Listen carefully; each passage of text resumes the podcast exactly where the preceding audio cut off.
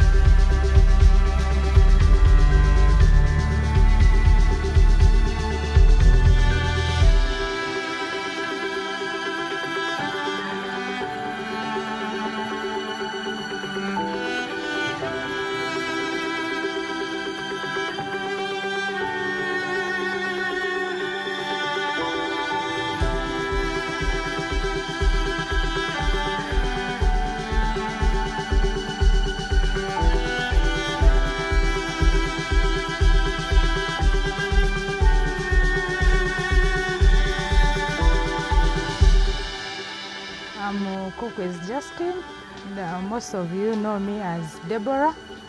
Uh, I'm one of the children that you helped. Uh, this is Happy from Mbarara Oasis of Hope Church family. I'm so grateful for your support. The help came in and it helped me so much, so much. And I really appreciate so much.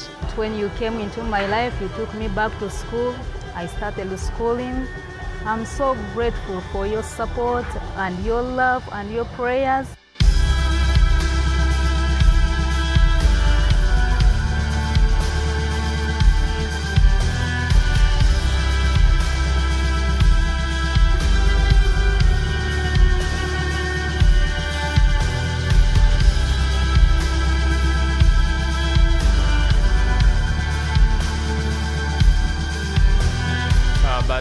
Being part of the pastor conference is amazing, especially to see how to uh, to teach and preach the gospel. It's uh, something that we need as a church uh, to know what is the true gospel, and uh, that that from there we can know and we can we can we can preach uh, to the flock, and then people, many people can be blessed.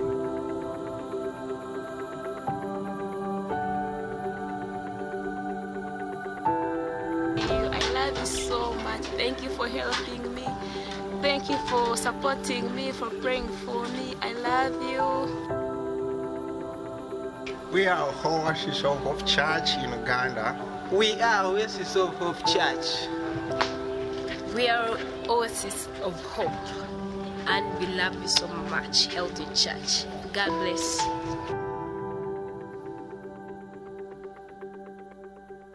Mm, amen. Amen. Oh. ah. ah, gets me every time. Oh, man, it's good to see you guys. Uh, we just got in from Uganda yesterday. Um, the team landed about 3 o'clock yesterday afternoon. So I, am kind of in a fog, I have to admit, this morning. I don't even know what day it is at the moment right now. Um, but man, I miss those people. You guys, th- this, is, this was maybe, and no offense to anyone here who's been on any of our previous trips, but this was probably my favorite trip to Uganda that we've ever done. It was the busiest in some ways, it was the most hectic, um, but it was probably the most fruitful and special time that I've even had. Some people from last service were asking, like, that video. Richard Templeton did that video for us on the airplane. Richard, give it up for Richard right here. Yeah. While we were, uh, while the rest of us were asleep on the plane, he was working. So thank you for that, Richard. People ask, like, so what did you guys do? Did you just get like some stock footage or something like that for that lion? I'm like, no, we actually filmed that. It was an amazing thing. Poor Richard, we tied a stake around his ankle and just sent him walking through the woods. And next thing we know, the lion came. So, uh, um, but man, it was just a special trip.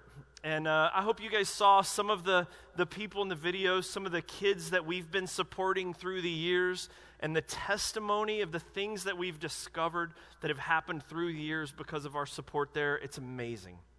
And the one thing that they want you to know more than anything is just the deep, sincere, and real love that they have for this church from over there. Like, you guys don't understand. They love you guys so much, and they're so grateful for our partnership. And I, I, I, I, don't really even know where to start or to even to, to how even to even to start to express how much that they love you guys. So probably the easiest thing to do would just be have John tell you himself. Will you guys give it up, Pastor John Wabwire from Oasis of Hope in Uganda? Woo! yeah. Come on, you guys saw how they greeted me. Let's give it up.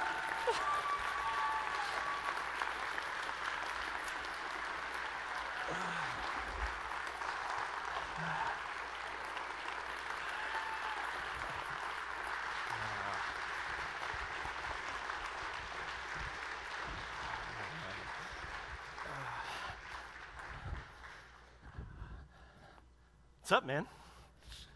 You want to open us in prayer and uh, give? You got to do like you did last service. Give them a little gospel style, like Ugandan style. You know what I'm talking about? Yeah. Show them how you preach, man.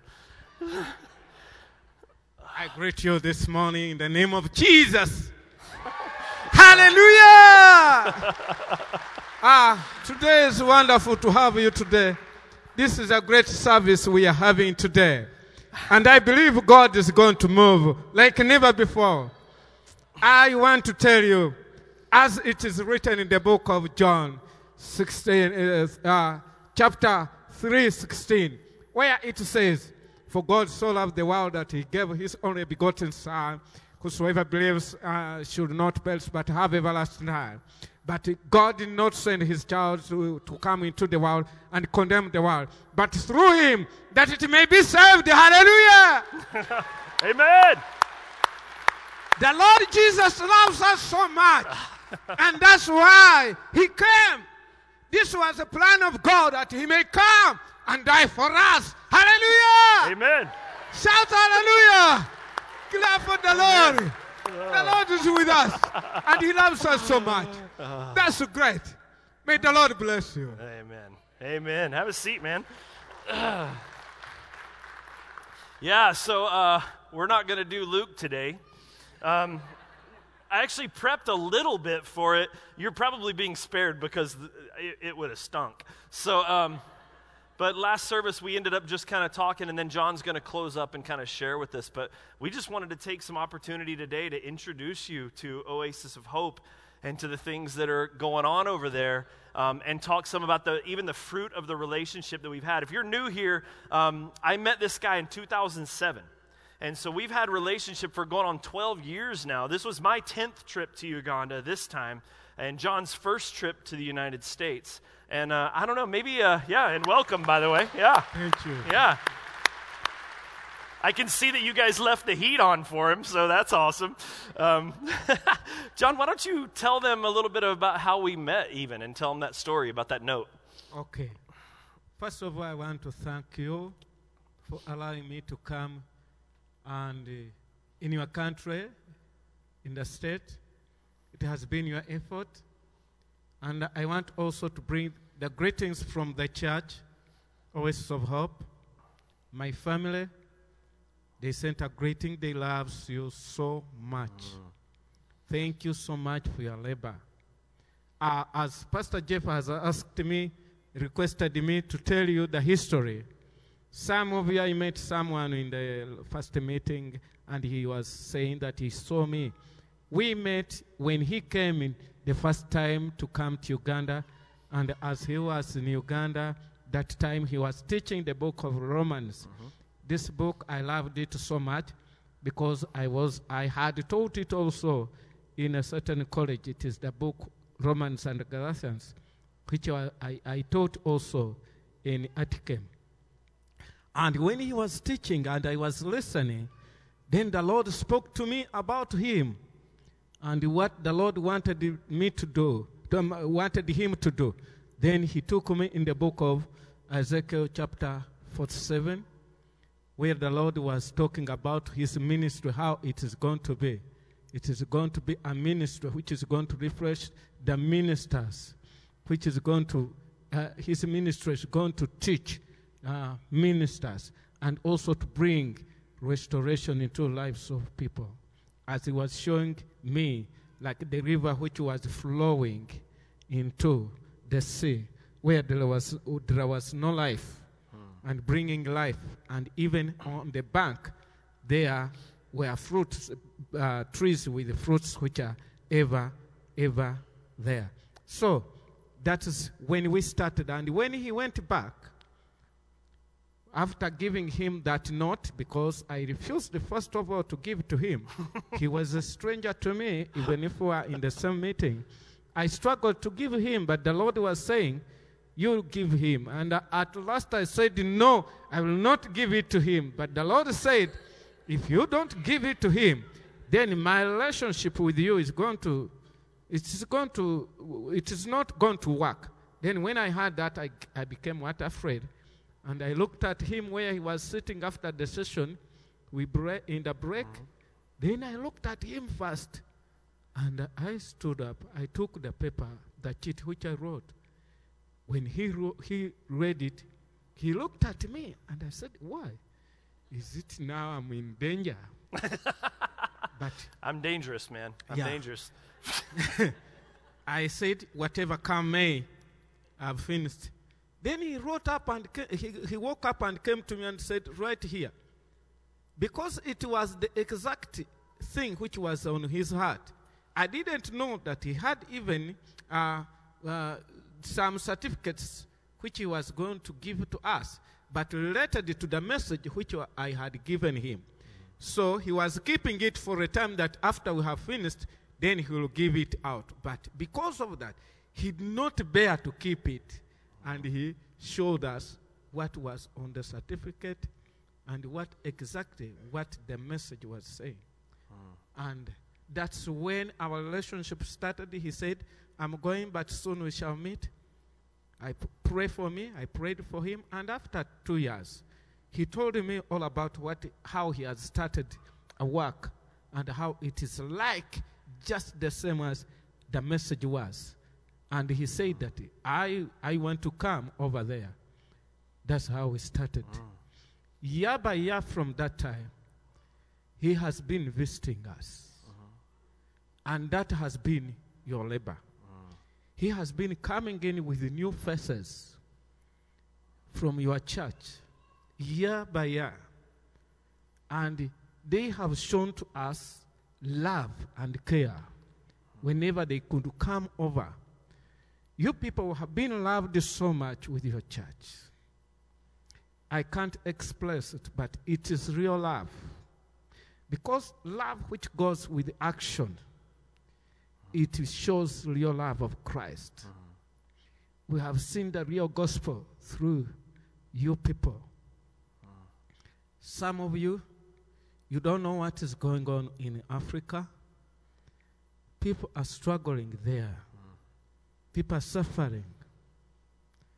people lack a lot. People are sick.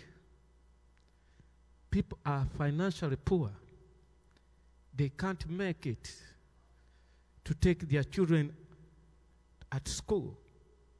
And even maybe when they tried, they failed somewhere. But through always through you, something is being done. I want to say thank you so much. Thank you so much. There's a lot to talk. There's a lot to say. But one thing, what I've seen, is love. Hmm. Amen. Amen. yeah. We should we should tell them the rules. Like you're used to people talking back to you during sermons over and over and over. So the more you guys talk back to him, the better he'll be. Just saying. Okay? We got to make him feel at home. Amen.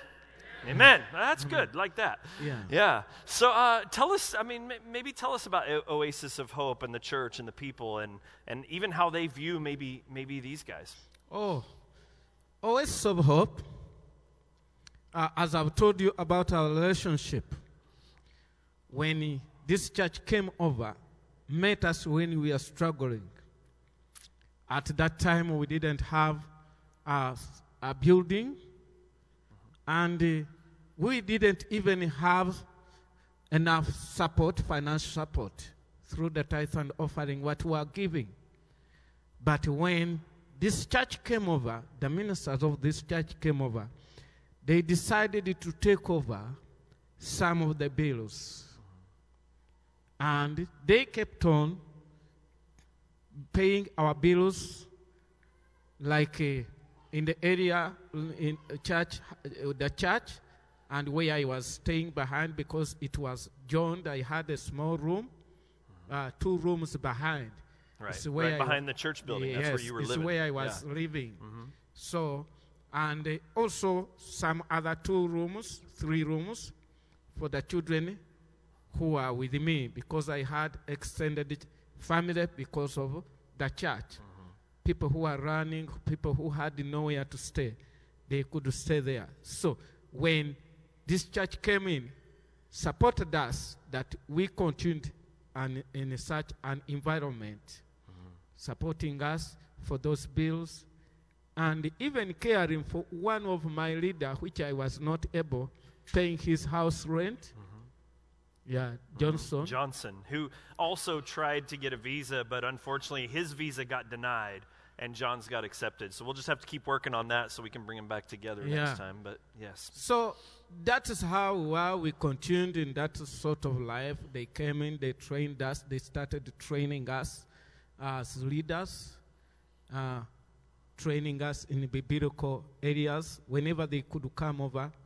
And whenever they could come over, we could gather some leaders, feed them through you, and also accommodate them through you, transport them in and out through you. That has been our relationship, how it has been taking us. Why all this? Because as you saw the video, some of the people you saw in the church, you'll find that all of them are not well off. They don't have enough resource. The churches they are leading, those leaders are very poor. Uh, you find that they can't even afford sometimes even to take care of their families. So it could be hard for them to be able even to transport them to the conferences or leadership like that. But this is what uh, Heritage Christian Fellowship did. It did not do like any other church which come from, or ministers who come from America to our country with the prosperity gospel of wanting just to take away from the people. Hmm. It was a, a, a, a church, it is a church which is coming out to give. Amen. And this has encouraged the hmm. church to see life again in the gospel. Hmm. Amen. As you know that most of the preachers who are coming from you from from America to the other side, they go with the mentality of giving, I was telling him that there is a there are some ministries whereby you'll find they send you an envelope with some seeds. They say these are anointed seeds. You you give to our ministry. We shall pray for you and keep these seeds. You'll be blessed. You'll come out of ra- out of, of poverty. Such things of manipulating is not with this ministry. You guys imagine that? Ah. If we said, you can have a good seat here at Heritage if you tithe enough. Mm. That's what they're doing. Yeah. Um, and, and here's the sad thing life in Uganda is so hard that people are desperate. And so when those messages come in, they flock by the thousands because it's all they know. Um, in town, for example, during our pastor's conference, I was talking about this one church on the other side of town. It's a massive building, just huge building in, in, there in Mbarara. And it's a prosperity church. And so I was asking the pastors there as we were training, um, and we were talking about the true gospel and the prosperity gospel and all that kind of stuff. I was asking them, I was like, listen, how many people go in and out of that church? And they're like, oh, thousands and thousands of people. And I'm like, so, so answer this. How many have you ever seen that got rich because they were going to that church? Ever? How many of those people have you ever seen driving a fancy car? And one of the pastors raised his hand and he goes, I know one person, he's the pastor of that church. and that's what happens over there. And so they're taking from the poor constantly. It's, it's heartbreaking to see. Yeah. Yeah, that's uh, that's why I'm appreciating for the for the for your pastor and the entire church. You are doing great. There is hope in the gospel. There is Amen. also hope in the living of the people in the community. As I was saying that when uh, there is a time uh, uh, in, in, in one of the visits, they came to Uganda and they cared for health. There is that time when you came in with some doctors who went, who, who the medical clinic, right. Yeah, mm-hmm. they cared for the people. They treated some sicknesses, and it was the first time to see that the drugs were enough and even remain behind. Mm-hmm. Because some could come with just a few drugs, treat, and end up not even touching all the people. But it was enough, everyone was touched. That year went by, and people glorified God. People saw the hope in Mm, this amen. ministry. Another time, there is a time when they came in and they cared for safe water Yeah. by giving people filters. We made 50 filters and we, co- we supplied 50 families among uh, 40, 48 together with the two schools, giving them what filters mm-hmm. so that they may have clean water mm-hmm. to drink. Yeah. That is all your labor. Mm-hmm. And Amen. that is Amen. the gospel Amen. you are preaching in Uganda. That is the gospel you are preaching in Uganda. Mm. Some of you have never been there, but mm. you are doing a great work. You are preaching the gospel. I know you will be there, but this is what I'm telling you. It's very, very. Be careful, man. When he tells prophecies, they happen. So you Yeah. got to be careful. yeah. And, and one of the things he was telling at the last service is that it's not just as simple. Like you think, oh, just boil water. How hard is that? Mm. But you don't. We don't think about this. But boiling water there is expensive. Yes. Because if you don't have property, that means you you can't just cut down wood. There's not like there's not like national forest that you can go get your own firewood. So you either have to buy firewood or buy coals, and they get to a point where many of the families just don't have the money to boil water because that becomes a constant. You're always boiling water. And so people get sick all the time because they just don't. They just drink water that's um, terribly polluted and terribly sick. So it's a big deal. We, Yeah. we probably need to do another 50 or so here pretty soon. Don't you guys think? Like, we probably Maybe need what that. I will ask you. yeah. Uh, how much is 5,000 Uganda shillings converted to dollars? he brags on me because now I know the culture over there, right? Yes. Uh, 5,000 Ugandan shillings is about, what, a dollar and a half? Yeah. Could Yeah. we imagine that there are some families who don't even have that to feed their family for the day? Struggling to get that. We are talking about poor. Leave the rich who are in the cities.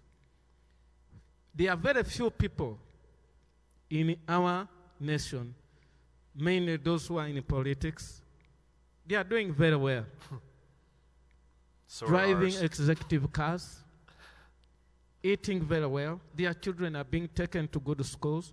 But when you talked about them, about the life, they will tell you, we have improved. But for sure, when you get out there, you will find people suffering. There is no that care as it should be with our people. Uh-huh. Just as you look at when we talk about governance, that is an important issue whereby governance is not there but only leadership. Uh-huh. I don't know whether you understand me. So there are many things which have not been cared of, whereby we as Christians, we needed to come over and be the salt and the light of the world. Amen. We got uh, we got pulled over um, while we were there at one point by the police in Uganda, and our driver Charles uh, was driving, so he got pulled over, and the police officer there just said, uh, "Yeah, you have an unpaid ticket." And it was a ticket he had gotten a year previously with us also, and, uh, um, and but he had actually paid it, and the police officer there was just going, "No, you didn't." and they're and so they're arguing back and forth and and finally the police officer just says for 50,000 shillings I'll work it out for you. And so that happens all the time. Corruption is everywhere. Anyone with power tends to leverage that power to increase their income. And even then, all they're doing is further uh, um, expanding the poverty of the poor who don't have the money there. And so to be able to come in and support the church so that their church can be, even as it's named, an oasis of hope and be different than everything else that happens there um, is a, a, just a huge, huge deal. And, and you guys have to understand too. So, first of all, I'll, t- I'll tell you this our philosophy there has never been to come in and just write the check. Okay, John can tell you that. Uh, we, we don't just give money. Even, uh, so what was it, five years ago or so when we helped you build the church? Yes. They did a building campaign and we did a building campaign. And so we worked with them in conjunction to help them build. Um, the orphan support program that we have, you guys saw some of the kids in the video who have gone through, those are some that have graduated college now and are working. They're now actually supporting the church financially, which is amazing. So, Justine, for example, that's in that, um, she is the first one that we have supported. There's been others. She was the first one that's gone through and graduated college. She got her master's degree. Yes, Yeah? yes. So when we were there, we walked into the church building um, that I've been to before, and it's, it's except for the actual sanctuary, the other buildings are dirt floors, right? So we go into this one building, and I'm like, hey, where did this, this there's like this nice, smooth, it's almost like marble looking floor. And I'm like, man, you guys did some work in here. This is nice, John. And he says, no, you know what actually happened? Justine, who you supported, who now has a good job, is supporting the church. And she came and said, I want to donate this. And she put the floor in at that actual church. How amazing is that? How amazing is that, right? Yeah. Yeah. It's a great work, as he has said. Look at someone who is coming from such an disadvantaged uh, home, You should tell her story, by the way. someone who was a dropout, helped. He met, they came in when the church was, uh, had supported him, her up to A level, but the church also couldn't continue. And he was a dropout. She told me a story which was so hurting. When I, she, I started with her, she said, Pastor, I want to do all the best to see that I study. There are times when I'm tempted even to go for prostitution that I may get fees and study. But I don't know. Then I encouraged her. I told her that don't go the way other girls have taken, the direction of other girls have taken. Because in our nation, Some of them have been taken away because of money, wanting to get what? Better in life, and enter into, enter into such sexual immorality because of wanting fees. Girl children are very vulnerable because of what is going on. And even that's why you find that we, many of our girls, have ended up marrying to what? To Muslims. Because in our nation, Muslims are doing it as the area of evangelism to get our daughters and they get children out of them that their number, the population may grow. They are using it too. But I said, Justin, hold on, wait upon the Lord. Forget all that is going on. And that is when Heritage came in and started supporting that girl. Now, he's what? He's what? She, she's what she is, as you have heard. I want to tell you that knowledge is power. Knowledge is power, whether in the spiritual, whether in the secular world.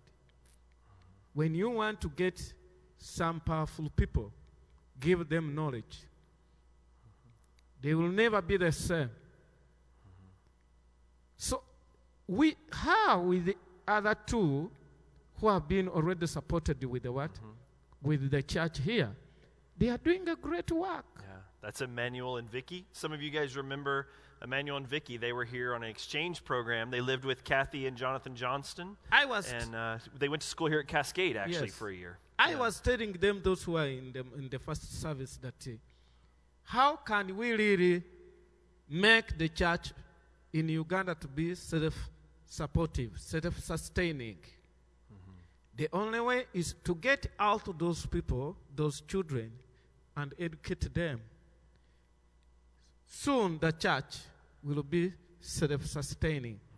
But if maybe we did the work and left it half quarter, three quarters incomplete, then we'll never see the fruits of our labor. The fruits of our labor starts from where we have got that person from and take that person at the campus.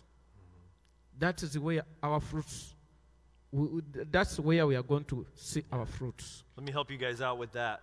Um, so, oftentimes in education programs, if you think of Compassion International or World Vision or some of those kinds of organizations, um, the work they're doing is great, but kids hit a certain point and they age out of the program. Well, in Uganda, by the time you hit 18 or so, when you age out of the program, that's before you go to university. And so here's what ends up happening if you don't go to university, it doesn't make any difference. So uh, you end up no different than everyone else that's there. And in many cases, so we have these kids that go through school programs and they have all this hope and they're just so excited for years working towards this level where they can really make a difference. And then when the program drops them and they can't go to university, in the end, it doesn't make much difference at all. So when we went over there, um, our team, which by the way, the team was awesome. They represented you guys so well. A bunch of, I'm just going to do it. If you guys were on this trip in particular, would you guys stand? I know you guys are all here, um, unless you're home asleep. Yeah, these guys right here. Yeah. These guys represented you so, so well. And while, while we're doing this, stay up. If you've ever been on one of our Uganda trips, would you stand up for us too? Because I know there's others here as well. Burns here, Andrew, there's some others. Eric in the back, yeah. there's your man right there. yeah, awesome. Thank you guys. Um, so, this team, here's what we ended up doing. We did a pastor training thing, which we'll get to in a minute. And so, Aaron Beamish uh, and I were teaching at that. While we were doing that, the rest of this team split up into two groups, and they were doing research uh, for the school program that we've been doing. And, and the two teams had two different goals. Team one was researching what if we just built a school? Just build our own school, and, and that way we can take in more and more kids. And on the surface, that seems like, man, that's a great idea. Then we can take in as many as we want. But what we discovered is, it's not only is it incredibly expensive, not only is the administration level insanely huge, uh, honestly, at this particular point, without hiring people in, it would bury Oasis of Hope in terms of the administrative weight. We would have to figure out how to support all of that. But even more, if we do that, then what do we do? Okay, we have a primary school, but what happens after that? Or if we did a high school, what happens after that? Like, how do we support the kids through so that they get to the point that they really need, not drop them at the most crucial time? Because in the end, those last four or five years end up being more important than the first 12. So then the other team, they're looking at how do we expand our sponsorship program. And what we hope to do um, is, is, increase the, the way that we do that so that each one of you could sponsor a specific kid, get the card with the photos and all that kind of stuff so you can be praying for them, even have the opportunity to go to Uganda on one of our trips and meet that child that you're supporting, but with the goal of supporting that child all the way to the finish line rather than having them age out when they hit 18. When that happens, I mean, right now, three of the biggest supporters that Oasis of Hope has are Justine, Emmanuel, and Vicky, who are the three, three of the kids that we've supported through the education level at that point. And, and in doing that, instead of just writing a check, you're helping Uganda support themselves. Does that make sense? Like it's it's working so well so far and just seeing the testimonies on just this trip this year, we were like, man, this is the way to go. And it, it's just been really really good. Yeah. we're we're putting it together right now. It's coming. it's coming. so that's very very important as I said. Then there is also uh, these people they are asking you know, when we, they come there, there is a time when they sit together and start, start looking into the achievements.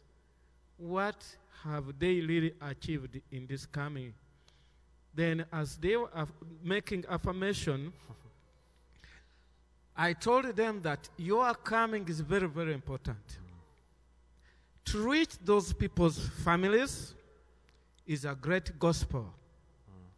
Remember, there are poor people who don't, uh, who don't meet up with the, some international people or uh, do what? Rub shoulders with the different people. They are in the village. People who think that they are, forgo- they are forgotten. Even when they cry, no one is there to answer. But here comes a white person, goes into the village, and start relating with him or her. Starting holding her child on the what? On the, on the lap. Seated there looking at a white person, a white lady with her child. Thinks, what is this? this is great. Who am I? Mm. That I may, I may be so loved like that. Without any word, the gospel preached through visiting those people. Hmm. Could you imagine? And this is what they were doing just touching them, loving them, speaking to them. It also start, it, is, it brings hope that for sure in Christ there is hope. Amen. There is yeah. love. Yeah. There is care. Hmm.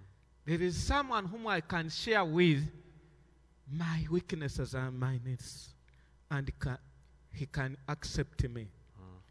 I'm acceptable. I still have hope. Amen. Man, that gospel. We would go to these churches and people would go through these elaborate receptions. And uh, um, one time, uh, as we were in the church and everybody's standing and clapping, and it's such an honor society, it's very um, it's, it makes you very uncomfortable actually because the, you have to sit in the front. People will bring you water, but before handing you the bottle of water, these women will go all the way down to like till their backside sitting on the floor and then hand you the water. It's, it's unbelievable the, the, the way that culture is. And so we're sitting there in one of the churches and everybody's clapping and singing. And Aaron leans over to me, Pastor Aaron, he goes, Someone should tell them that we are not that big a deal. um, but our visiting these churches actually becomes really, really important. Because when you go to these villages, and I mean, some of these villages that we're going into, we are the only white people ever that's been there. And so as that church gathers and the noise gathers and people hear, even some of the like the the, the town elders and the town uh, like the mayor and people like that are coming into the church that don't go there just to see what's going on. Mm. And it what it ends up doing, it legitimizes that church in a sense because they go, man, there's something special about this place. Why in the world are these Mzungus coming here? Which white, it's like honky in Ugandan. like, why, why are these Mzungus coming all the way over here? Mm. And it, it, it actually, um, I guess you'd say maybe it's not establishes. Obviously, Jesus does that, but it's like a, it, it gives them. It, it, I don't know. You tell it. You do it better than I do. Yeah, it gives them, as I said, that why these people are here. For, uh, when you look into such a communication, such communication. I know some of you have done communication, you know what we are talking of. This is a non-verbal communication where people are seeing you communicating that I love you. That's why I've come. You are so important. That's why I'm here. What you are doing is great. And it is so awesome. That's why I'm here. Amen. You see, just stepping into someone's home is a respect and honor that what she or he is doing is great. And now they are saying that for sure, those who are, who are laboring in the gospel, they understand that what they are doing, even if they are, even if they are suffering, but what they are doing is great. To let someone come over and meet me because of the gospel. And the people around, when they look at it, those who are not respecting, they start saying, yeah, maybe what is saying is true. Jesus is real now, we see. If he can bring, Jesus can touch some people to come over here to this person whom we know. That is Jesus. Mm, amen. Yeah. And uh, we should probably talk a little bit about the churches. It's uh, getting harder to be a yes. church in Uganda. Yeah. Uh, when I first started coming over there on the long, long, long, long, long road from Kampala to Mbarara, uh, you would see one or two mosques. Um, now every village you drive through has a mosque. Um, and, and so as the mosques begin growing, something else really bad has taken place. You guys know here, you're no stranger to hearing me go on and on about the prosperity gospel, right? Let me tell you what the prosperity gospel is doing in Uganda. Not only do people come over there to take, but the government has seen it. And now the government's going, hey, this is wrong. These people are coming in, they're taking money from our poor, and then they're leaving. And so there are now, we just found this out, there's new laws on the books now, um, or not on the books, but they've been proposed um, in Uganda that would say that from now on you can't plant a church unless you have a uh, um, permanent structure, permanent building, which is huge. Uh, I mean, a massive hurdle to Ugandan. And then also, the pastor must have been through a formal, educated training program in order to plant a church. Well, what that's that's going to cripple the church and planting for these guys. To declare, he has to declare his source of income. Yeah, then they have to expose to the government all the money that comes in, which will inevitably lead to more taxes and, and all of that kind of stuff over there as well. Um, it's getting actually harder and harder. So, um, and elders, don't freak out on me. We'll talk. But, but um, I started thinking may, maybe that whole vision of one day having a school, maybe it's actually a pastor's school. Because if that law passes, they're going to need places for some of these pastors to go through formal training so that they can keep planting churches. And, and the heartbreaking thing is, not only is the prosperity gospel coming in and taking money from the poor in Uganda, but it's now going to make the real gospel even harder to be proclaimed throughout the rest of the country. It is a poisonous, demonic gospel, and this is what Satan wants to accomplish from it. So when we go over there and we do these pastor training, we had what 26 churches this yes. time that was there, mm-hmm. and to be able to teach this stuff is so important for us to be able to do. Um, so important. Um, and, and I, I, have to remind uh, I remind myself to say this too. One of the churches we went to, I get I get to tease you now, right? okay, so last year we were about to leave, and we had done a pastor training thing, and all these Ugandan pastors came in. And the next day, we were supposed to drive from Mbarara back to Kampala, where we had meetings scheduled with some um, Acts 29 Ugandan pastors in Kampala.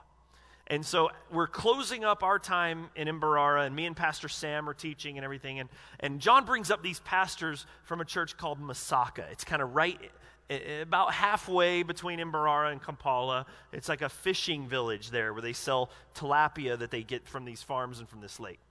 And these pastors are there and they're saying, Pastor Jeff, we would be so honored if you would visit our church on the way back through. And I'm thinking, it's on the way back through. It's on the side of the road. No big deal. We do have a time limit, but Masaka, we drive right through the middle of Masaka to get there. That's okay.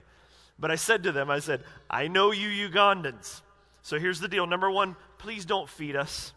Because I know what you'll do. You'll put together this big elaborate meal and you'll do this whole big service and we'll be there for hours. And we just can't. So I'm like, John, tell him, translate, don't feed us and please let him know. And I'm going, it's, it's right in Masaka, right? And John's like, oh, yeah yeah, yeah. and, uh, and, and I'm like, so no meals, no big thing. We'll just pop in, spend a few minutes with them, go to the next church, and then we'll make our way back to Kampala. Yeah, it's okay. It's okay. That's what they tell us. so we're driving back the next day. We get to Masaka. We turn left on the dirt road. Mm. 45 minutes later, we're still driving. And I'm like, John, where are we, man? I'm like, we're in the Congo. John goes, It is not far. It is not far. In Ugandan, that means we'll get there tomorrow. so we get all the way up there and we go to the first church and it's a small gathering that's there but we get together and it's great and we're only there like 10 more minutes or so and i'm like i'm like john where's this next church it's not far i'm like no no no hold on exactly how far is this church it was going to be at least another half hour further out and so I was like, John, I, I don't I don't know how to say this, but like we can't go. We have to be back in Kampala. We're already way late. You're going to have to call him and tell him that we can't go, which was a really difficult thing to do, but we had to do it. So we get to Kampala, and John's made the phone call, and John tells me, Oh, there were like 30 something people that were gathered at that church all day long waiting for us. And I was like, oh, I'm horrible. So, so we gathered together some money. Um, it, it was in the video. It was the church, the first one that you saw us going into there. We gathered some money together and we sent it with John. And I called the pastor and I said, Listen, I'm so, I, I just begged his forgiveness. And I said, we're, we're sending you some money. Would you please throw a big feast for your church? Like with meat and you know stuff like like a really nice meal for them. And please tell them how sorry we are. And when we come back the next time we come we're coming to your church. So we got to meet him on this trip again. And the cool thing was he said with the money that you sent we not only were able to do a feast but we were able to buy school supplies, all the extra stuff like pencils and paper and all this stuff that you have to send your kid to school with. And he was like, Our whole village was so blessed by what you had given. So the Lord used it in such an awesome and amazing way. So that part was exciting. Yeah. That was the exciting part. Yeah. The bad part was that he, as we were just talking with him about life in Uganda, he said, Yeah um, the bad news is our church has been evicted. And we have 30 days now to find another place. And I'm like, what are you talking about? This church has grown. It was huge. And he said, well, the mosque in town, one of the men from the mosque in town was close with one of the town elders. So he starts influencing. Then they pull the landlord in and start going, Why are you letting those people in? You need to drive those people out. Because other churches, uh, especially Catholic churches and mosques, unfortunately, when, you, when they see a thriving uh, uh, Protestant church, they try to drive them out. And so they got to this landlord and convinced him to evict them. And he said, We only have two more weeks and we don't even know where we're going. So, that being said, I told him we'll be in touch. So uh, at the end of service today, there's going to be a couple of men at the door over there. Um, and we're just going to collect a love offering to try to help these guys find a place because it's, man, this church is growing and thriving. And of course, Satan would attack that, right? Yeah. And so uh, we're gonna, you're going to have opportunity as you're leaving if you want to give towards that where we can help them get their own piece of land so that no one can kick them off of that and we can just continue to let that church grow and grow and grow. Um, and, and, and, over there, I'll tell you guys, like, uh, one million shillings um, even on the upper end, 2 million shillings out there in the middle of nowhere could buy a piece of land. In the first service alone, we gathered 9 million shillings this morning. Yeah. so we're yes. looking at it like, man, we, we have an opportunity to make sure that all the different churches that Oasis have planted, that if that law changes, they don't have to go anywhere. So um, if you guys would just pray about this, and as the service ends, you're going to have opportunity um, to give on, on, the way out over there. Um, but we're running out of time, and I thought you should preach to them for a couple of minutes, don't you think? Yeah. Yeah? So, um, so we're going to have John. Here, here's the great news, man. The, the U.S. government, unbelievably so, gave him a two year visa. So we've got two years now where we can bring him back and forth and do training and things like that with him. Yeah? Um, this week, uh, this week, he's going to be uh, working with us, with our staff. We're going to be doing some training, giving him some resources and opportunities to learn, even with different people, including uh, like Mike Robinson with Pacific Bible College and others. Uh, John and I are actually going to be part of Cascade Christian High School's senior Bible class this coming uh, Friday. So the, the seniors at Cascade get the chance to interact with him about what, the, what it looks like to be a Christian in Uganda.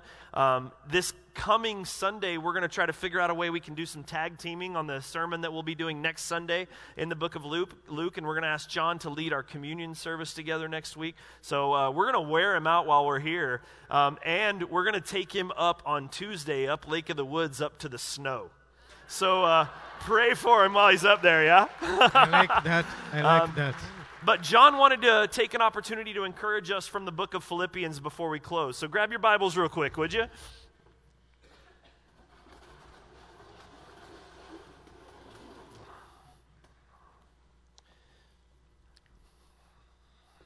Father, bless us in the name of Jesus. Amen. Uh,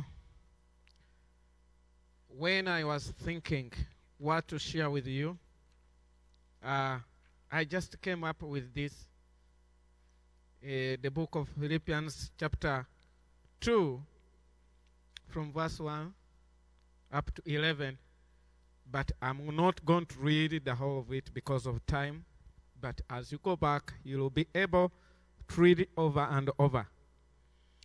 Uh, the reason or the purpose of this letter, why Philip was writing it, he was he wanted to thank the church for the gifts which they were sending to him for the work of ministry. But even as he was thanking them, he wanted them also to know this about their gathering and their life as they continue together, living for the gospel. So I came up with this message living a life worthy of the gospel. Living a life worthy of the gospel. And when we talk about gospel, that is Jesus. Because all is centered on Jesus Christ. As here in my writing or in my gathering, I look uh, I was looking at recommendable practices in the church. If really one wanted to live worthy of that gospel. He is talking about certain things. Let us go into our Bibles and see. He was recommending certain practices as they continued in life, coming together as a church serving together, and serving others. These are some important issues that we need to note because when we gather together, some of us gather for different purposes. But have you ever thought of being like minded? People with the same mind, doing things with the same mind. These people were so liberal and liberal for the gospel.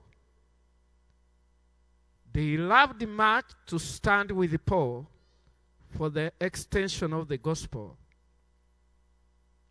And because of that, he couldn't like the church again to get maybe different thoughts, but also as they work together for the gospel, they should have the same mind. As they enter into the area of consolation, enter, enter into the area of comfort, spiritually united. Those areas are very, very important. We are a community. We come together to, to, to worship. As we worship the Lord, there is also what we call a fellowship. I don't know what you understand about uh, our fellowship.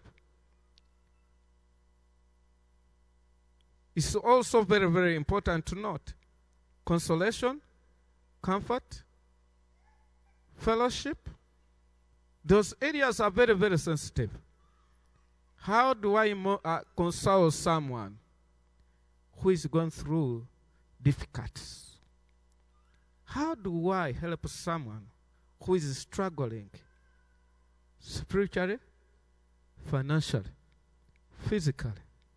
He needs my consolation. There is what we call empathy, whereby when really someone wants to do everything in love, he should have what we call empathy. Empathetic shows that you are so sincere to what you are talking about, you are, you, how you are relating with someone. You are coming into someone's life exactly and seeing the real need and also feeding it. Not just a giving because I want to be seen or help a service because I want to be seen, but a service which is touching your heart. Serving with your heart touched. That's why here he's saying these things. He says, Therefore, if there is any consolation in Christ, if any comfort in love, if, if, if any fellowship of the Spirit, if any affection and mercy, fulfill my joy by being like minded, having the same love, being, being one accord and one mind. Let nothing be done through self ambition or conceit. Be in lowliness of mind. Let each esteem others better than himself. Let each, each of you look out of the, uh, look out not only for his own interest, but also for the interest of others.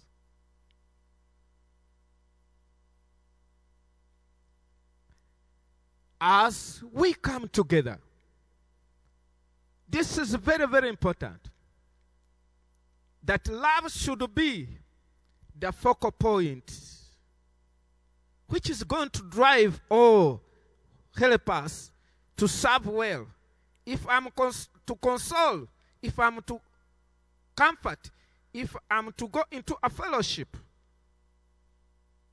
And this area of fellowship is very, very important because when we come into a fellowship, we just we don't just come in to talk to hear but also to commune together and even fellowship helps us that when we come together we share our interests and our discourages our loss and our gain We come in the fellowship to cry together if there is anything. One of us maybe has lost a beloved one. In the fellowship, we comfort one another. In the fellowship, we take it as our own burden. A fellowship, we come in to share discouragement and also the encouragement. We cry together in the fellowship. And this is what we are doing as now you, you have heard in our way of fellowshipping, heritage fellowshipping with what? With Oasis of Hope. In encouragement, we fellowship. In lack, we fellowship. We take it to be our own burden. And one thing which I want you to know that everything to be real and to remain on the gospel, a true gospel, we needed to take Jesus as an example.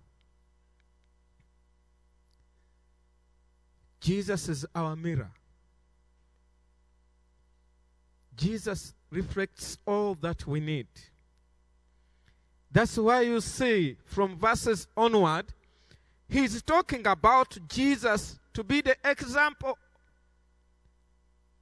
in how we are doing our ministry, in how we are serving one another. Not so high to est- esteem ourselves, to look ourselves above all others, but also not to have self ambition. To live a selfless life, to have a self denial. Jesus, could we imagine he left heaven, came down? He came down just to come and fellowship with you, to come and look for you, to come and serve you. Not only that, he left the glory, all the respect. He was in the form of God, and he took the form of man, a sinner, worth to be condemned. He took our condemnation. On the cross, he died. He suffered because of us. He paid the price to have to, uh, to have us set free. He left all the glory. He left all the the, the, the, the comfortable zo- zones to come and meet us where we are. Could you imagine? Seeing Jesus walking with you, along with you on the roads of sinners, sitting in the houses of sinners, eating with them, a holy one, but seeing himself as not holy. He wants to draw out those who are unholy to take them to the Father. He left all the glory. Even today, this is what I'm looking at. We have, as maybe like our brothers who have been to Africa, when you move all these miles very far, people were asking me, Have you reached? I told them, No. We are now waiting for the last flight to reach. They said, Wow. Okay, we shall pray for you. Very far. This time, that is when they knew that it is far. But for sure, even me myself, I've been here seeing them coming, that they are coming from Medford. I didn't, I couldn't know that it is far like this. I reached here and saw how people, these people were living their comforts. See the car they were bringing, coming in to take them home from the airport, comfortable cars. You remember our car which we used? When it goes into the bump, then you say, mm.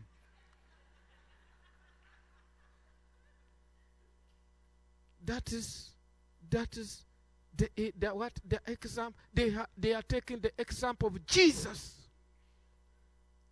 Amen. Leaving all the comfort, but for the sake of the what? Of the gospel. This is what I'm encouraging all of us to test sacrifice.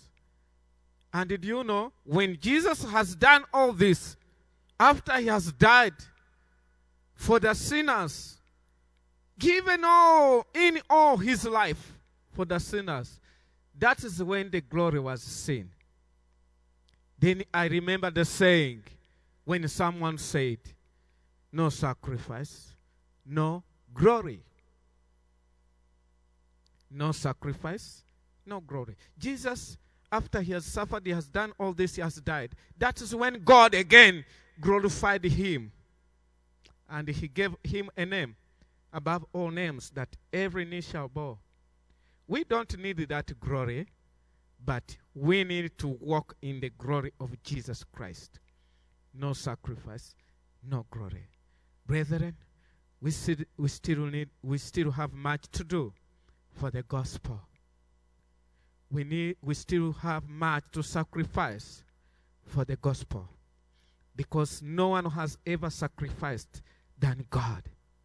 No one has ever given the love like that of God. And if we are here today, and of what we have heard, let us keep on working together. Amen. Amen. Man, I still can't even get over you being here. It's just crazy, right? It's just crazy. Who would have known 2007 you'd be out preaching me at Heritage? You, I told you to I told you to dumb it down a little bit, man. You made me you already look better than me. Now you're preaching better Thank than you, me. Like, oh man. So guys, uh, when we go to Uganda, as you may have seen in the videos, when we come into the churches or the homes or whatever, we get mobbed with hugs and all that kind of stuff. So, uh, your turn. Right? all right. Um, so, so John's going to be here and would love to be able to meet some of you guys. Remember, there's going to be opportunity to give towards uh, this Masaka church or, or the other churches that Oasis um, has been uh, planting out there and we just want to continue. We even have to, uh, we, we want to support them because this is so, oh, it's awful. So when we go over there, we always send money in advance to cover the meals and all this kind of stuff. We do a big church family meal. And, and I was asking um, one of our drivers, I was like, so wh- what is that meal like for you? Like, uh, I want to make sure that we were doing right. And he said, he said, that's not like a normal meal. He said, That meal that you, you put on for us when you go, he said, That's like a wedding feast if you're a rich man, is what he was saying. And I was like, Perfect. That's what we're shooting for. Um, but the, the bad thing is, is so um, th- we send all that money forward, and, and his people cook. Um, and so this year they had to rent like some warming trays and dishes because between the church service and the pastors that we brought in uh, to do the gospel training, they just didn't have enough supplies. And uh, one of the nights, right towards the end of the pastor's conference, we came in the next morning to start the last day of the pastor's conference, and there was a police car at Oasis of Hope. Someone had come in during the night and stole all of that stuff that they had rented. Um, so, so even in the money that you guys give, we're going to wire that stuff back so that they can actually pay off um, what was actually taken while we were there. It was heartbreaking and also not a surprise because, you know, Jesus will attack, Jesus will, I'm sorry, Satan will attack those things. You know what I mean? Um, and let me just tell you this too, church. Of all the things that you can be proud of at Heritage Christian Fellowship, there is nothing you can be more proud of than the work that we have the honor of being a part of in Uganda. And it is not us patting ourselves on the shoulder. That very text, he goes on to say that it, Jesus is the one who gives us the will and the to do for his good pleasure. So we just get to go, I can't believe we get to be a part of this. Is amazing what's actually happening. But the work going on in Uganda is so good. And, and, and I can say, I'm going to brag on you for a second right here, too. Um, this man is so unlike so many of the other preachers that are there. Um, when we were there teaching, uh, Pastor Aaron was talking about things like uh, uh, financial accountability and, and uh, um, uh, just being, you know, open with people about finances and having really good, ordered, detailed books and all this kind of stuff. and some of the pastors there were really, really surprised that we were talking about this, while others were really excited about what we were saying. And what we found out is many pastors in Uganda, they believe that the tithe that comes in is just theirs. And so there's a lot of pastors of churches that live well while their people live poorly. And so we had to deal with that. In fact, uh, our translator during one of the breaks pulled me and Aaron aside and he said, Oh, brothers, you have poked the lion in the eye. but it went really, really well. Um, but, but this guy right here, let me tell you, um, what do you got, like 17, 18 people living in your house right now? Something like that? Yes, yes. Um, John just opens the door for anyone who needs help to live inside his home. One of his own daughters, who was coming to be a part of, uh, coming from out of town to come be a part of what we were doing while we were there, had to stay with someone else because I was like, "You're not staying with John," and she goes, "There's no room." Um, so this guy um, has been a model of that stuff that he's talking about with us. And when we see what he's a part of and the mercy he has, I'll actually say this too several people told me before we left they were so excited that he was coming. Like churches were just like he's going to america. They were so excited. But several people at your church at oasis of hope literally like pulled me aside and they were like please take care of my pastor. We need him was what they were saying. Um, so we have to make sure you get back safe or i am in big trouble. Yeah, as he has said, the, there are some people just whom I, um, I've been staying with. I got some of them. They come when they are they have nowhere to stay, and they come to me they, to stay with me. You know, when someone's rejected, disowned, with that social uh, rejection, the way to bring them back again to line and be able also to do something for themselves. Because when someone is depressed, he can't even think well about his life. So just refreshing him and bringing him back or her back so that she may see how she can, or he can cope up with the community again and also start working, developing. Yeah. That's those people who stay with me. That's the work I do in their lives, mm. counseling them like that. And I'll say this about him too. I don't know if I told you this or not. I can't remember, but um, so his daughter Judith just got married last year. Judith is one of my favorite people on the face of the earth. She's just an amazing young woman. And she just got married in Uganda. They still have the dowry system, something I'm working on with my own daughters for the future.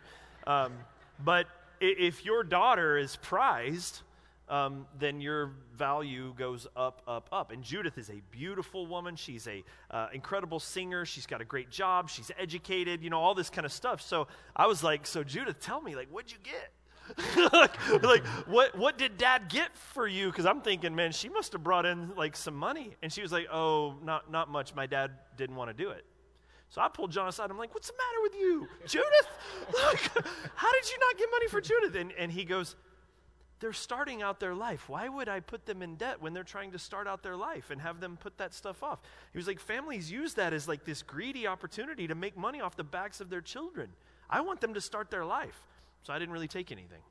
And so so I just say that yeah. So the reason I'm saying that is I, I just want you to know that we are connected with the right guy, with the right heart, and the Lord has led us to a right work. So please continue to pray for Uganda.